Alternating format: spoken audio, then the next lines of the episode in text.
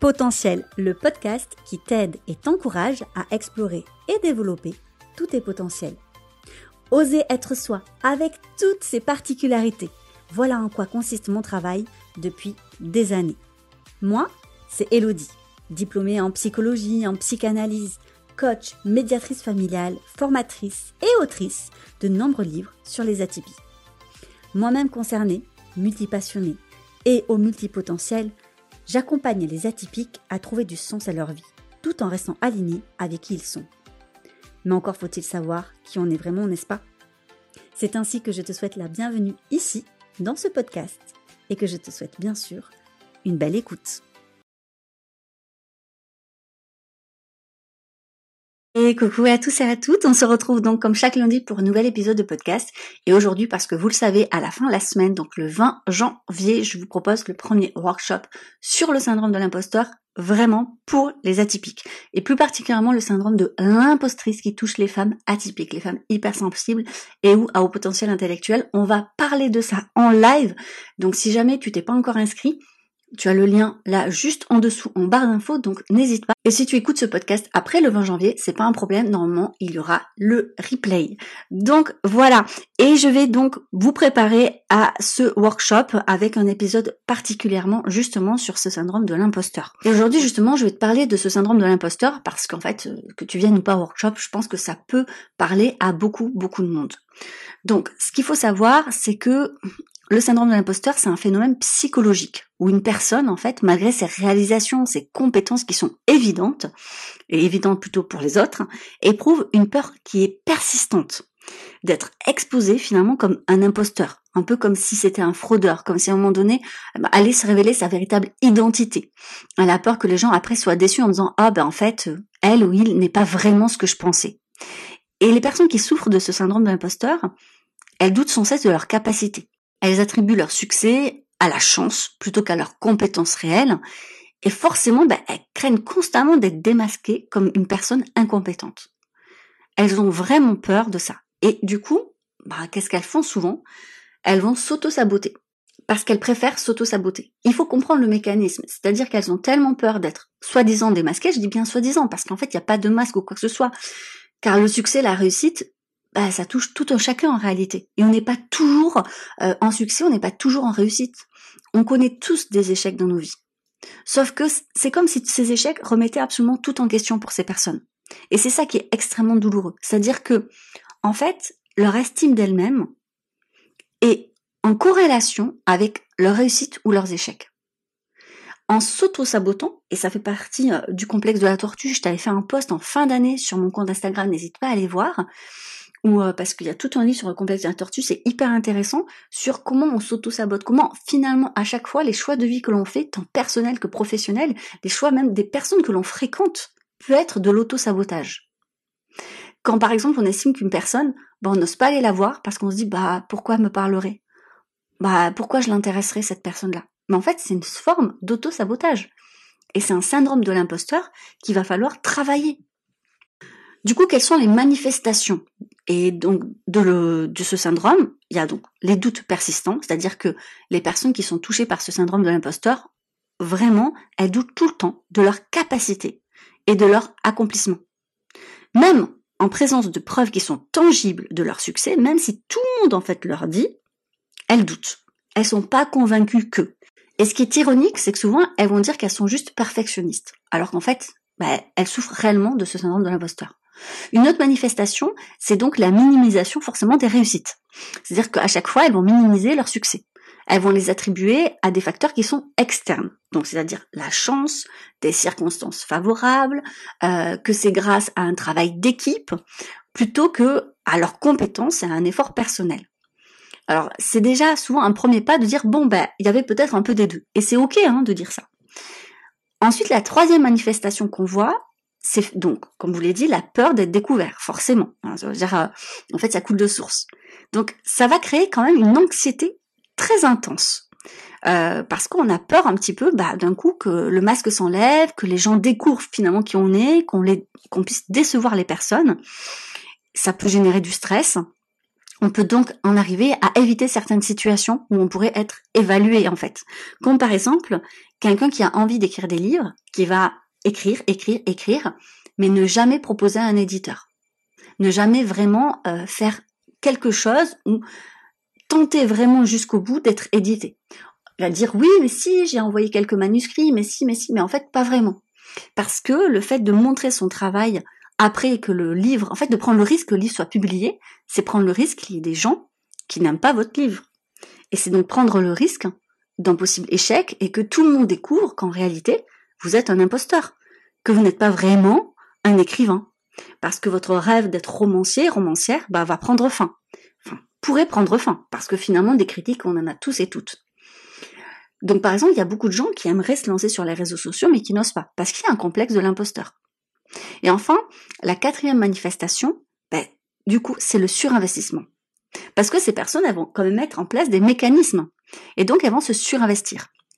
Elles vont se fixer des normes excessivement élevées voire en fait inatteignable en réalité, et c'est ce qu'on va appeler l'auto-sabotage finalement, c'est une forme d'auto-sabotage, comme par exemple aussi la procrastination, ça aussi c'est une forme d'auto-sabotage. Euh, elles vont attendre sinon des conditions idéales pour agir, là mais non c'est pas le bon moment, là c'est compliqué, c'est pareil, c'est une forme d'auto-sabotage pour ne pas passer à l'action parce qu'elles ont peur, car il y a un véritable syndrome de l'imposteur. Donc les symptômes les plus courants, si on veut parler de symptômes, c'est forcément une autocritique excessive, et des auto-évaluations négatives. Le sentiment de ne pas mériter le succès, on l'a dit, euh, mais non plus on cherche la reconnaissance sans cesse, mais en même temps on est toujours insatisfait de cette reconnaissance, on en veut plus.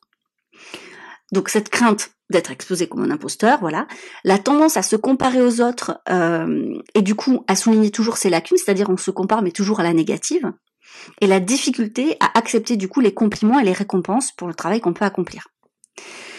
Donc les conséquences, le stress, l'anxiété, puisqu'on a toujours en fait des pensées constantes euh, et cette auto-flagellation permanente dans notre tête. Donc ça peut générer beaucoup d'épuisement aussi émotionnel parce que et ça peut se voir aussi physiquement, hein, parce que à un moment donné c'est comme si on porte un poids très très lourd sur nos épaules, dans notre dos. Euh, donc il y a beaucoup de personnes qui vont somatiser avec des problèmes de dos, par exemple. Il peut y avoir donc des difficultés professionnelles parce que bah, ça peut clairement entraver votre progression dans votre carrière professionnelle, vous empêcher de prendre soi-disant des risques ou vous limitez dans les opportunités.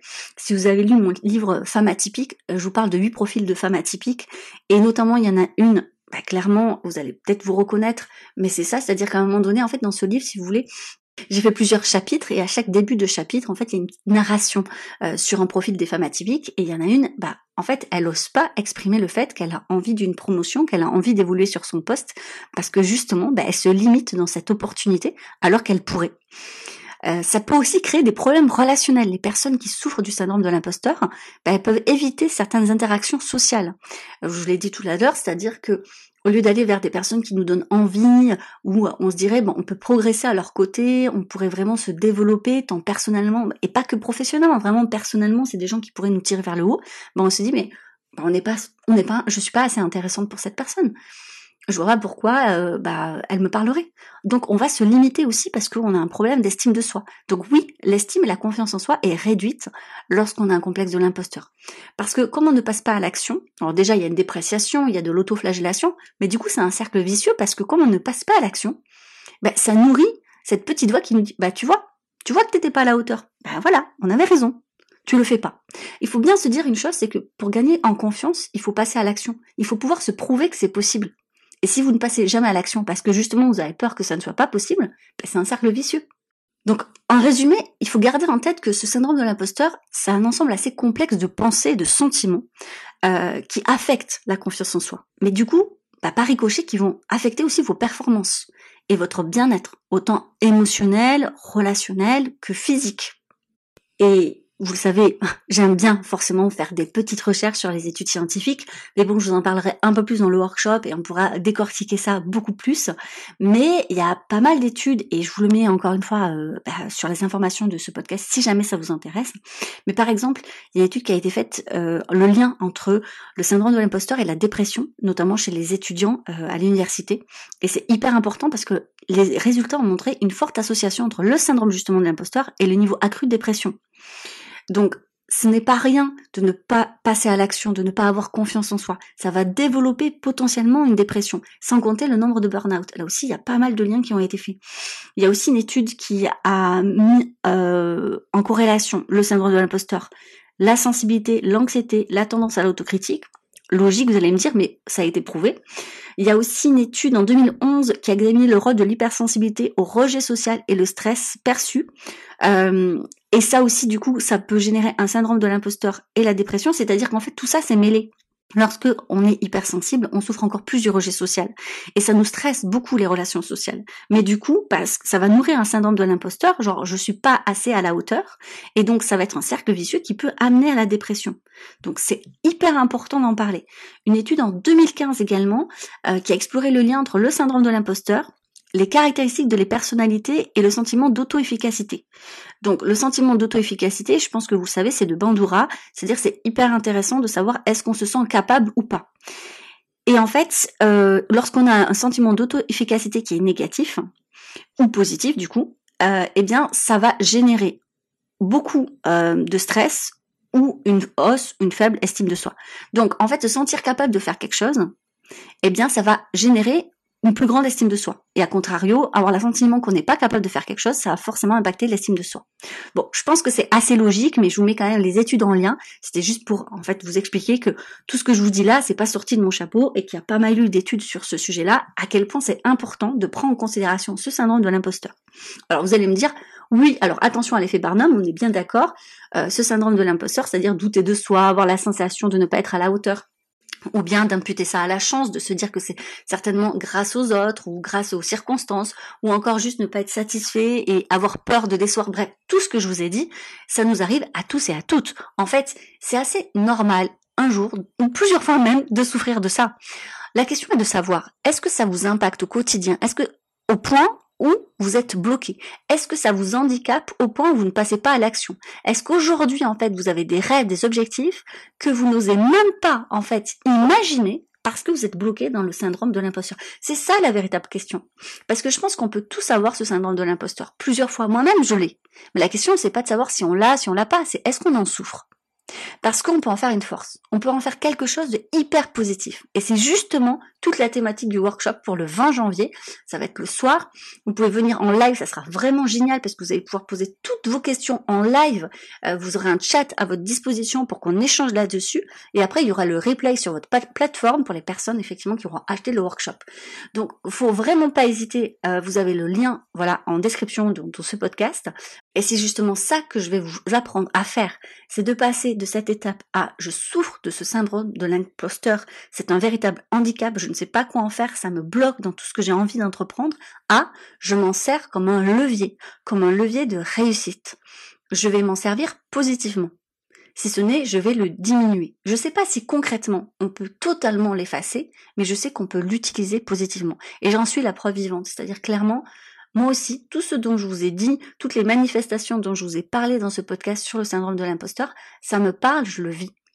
Et pour autant, si vous suivez mon parcours professionnel, si vous me suivez depuis plusieurs années sur les réseaux sociaux, vous savez qu'aujourd'hui euh, j'ai écrit plus d'une dizaine de livres, euh, j'ai été euh, référencée d'un point de vue international comme une experte sur la haute sensibilité, sur le HPI, j'ai co-dirigé l'Observatoire de la sensibilité, je dirige ma propre société, j'ai pu m'expatrier et pour autant j'ai quatre enfants au quotidien, j'ai pu faire de l'instruction en famille, bref, j'ai pu générer tout ça en fait dans ma vie.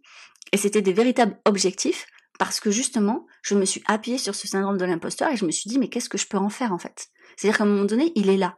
Bah, ok, il est là. C'est comme un énorme euh, bloc euh, qui bouche en fait l'entrée de quelque chose. Et je me suis dit, mais très bien, en fait, ce bloc, je vais juste le déplacer pour pouvoir grimper dessus et aller encore plus haut, encore plus haut que ce que je pouvais imaginer, encore plus haut que tous les rêves que j'aurais pu avoir. Et c'est ça que j'ai envie en fait de vous partager pendant le workshop du 20 janvier. Sinon, bien sûr, si ça t'intéresse pas le workshop, parce que bah, ça peut ne pas du tout t'intéresser, mais que le syndrome de l'imposteur te parle, tu peux totalement te faire coacher, te faire accompagner par un thérapeute, parce que c'est hyper important. Et tu vois, comme je te l'ai dit, par rapport bah, à ces études qui font le lien entre le syndrome de l'imposteur, l'anxiété, le stress, voire la dépression. J'ai pas énormément développé sur burn-out, mais effectivement, et euh, tu peux faire le lien quand je dis qu'il y a un surinvestissement euh, des personnes qui ont ce syndrome de l'imposteur et qui vont bah, en fait se fixer des normes excessivement élevées euh, qui vont à chaque fois essayer d'en faire plus encore plus parce qu'elles ont tellement peur finalement euh, de ne pas en faire assez, d'être pas assez en fait, qu'elles vont encore une fois surinvestir absolument tout et ça peut générer un burn-out, tant parental que professionnel, voire carrément les deux. Donc pour éviter bah, d'en arriver au stade du burn-out, de la dépression, euh, des stress, de l'angoisse, bah, en fait il faut travailler là-dessus, il faut comprendre en fait. On peut passer du temps à comprendre pourquoi vous avez ce syndrome de l'imposteur, on peut y passer euh, des années, je pense, en thérapie, mais ce qui est hyper intéressant, c'est aussi bah, de passer à l'action, encore une fois. C'est-à-dire, ok, bon, je sais pas exactement d'où il vient, ou peut-être que je sais d'où il vient, mais est-ce que vraiment ça m'aide maintenant? Peut-être pas. Peut-être que maintenant j'ai besoin de choses concrètes, en fait, pour en faire quelque chose, pour le dépasser. Et je vous encourage vraiment, si actuellement vous êtes en thérapie ou que vous voyez un coach, ben n'hésitez pas à travailler sur ce point-là. Si ce podcast vous a parlé, si ça vous parle, si enfin ça met des mots sur quelque chose que, dont vous vivez en fait depuis des années, mais avancez dessus. Vraiment avancer, ça vaut le coup. Et n'hésite pas d'ailleurs à partager ce podcast à une personne. Peut-être que quand je parlais de phrases ou d'exemples comme ça, ça t'a fait penser à des gens autour de toi. Donc n'hésite pas à partager cet épisode de podcast parce que bah, ça peut débloquer bien des situations. Voilà, bon, j'espère que ça a pu te parler, j'espère que ça a pu t'aider. Euh, je te retrouve le 20 janvier pour le workshop si jamais ça t'intéresse. Et sinon, bah, lundi prochain pour un nouvel épisode. C'était le podcast Potentiel par Elodie Crépel. N'hésite pas à laisser une note, un avis et à le partager. Je te dis donc à lundi prochain pour un nouvel épisode. Belle journée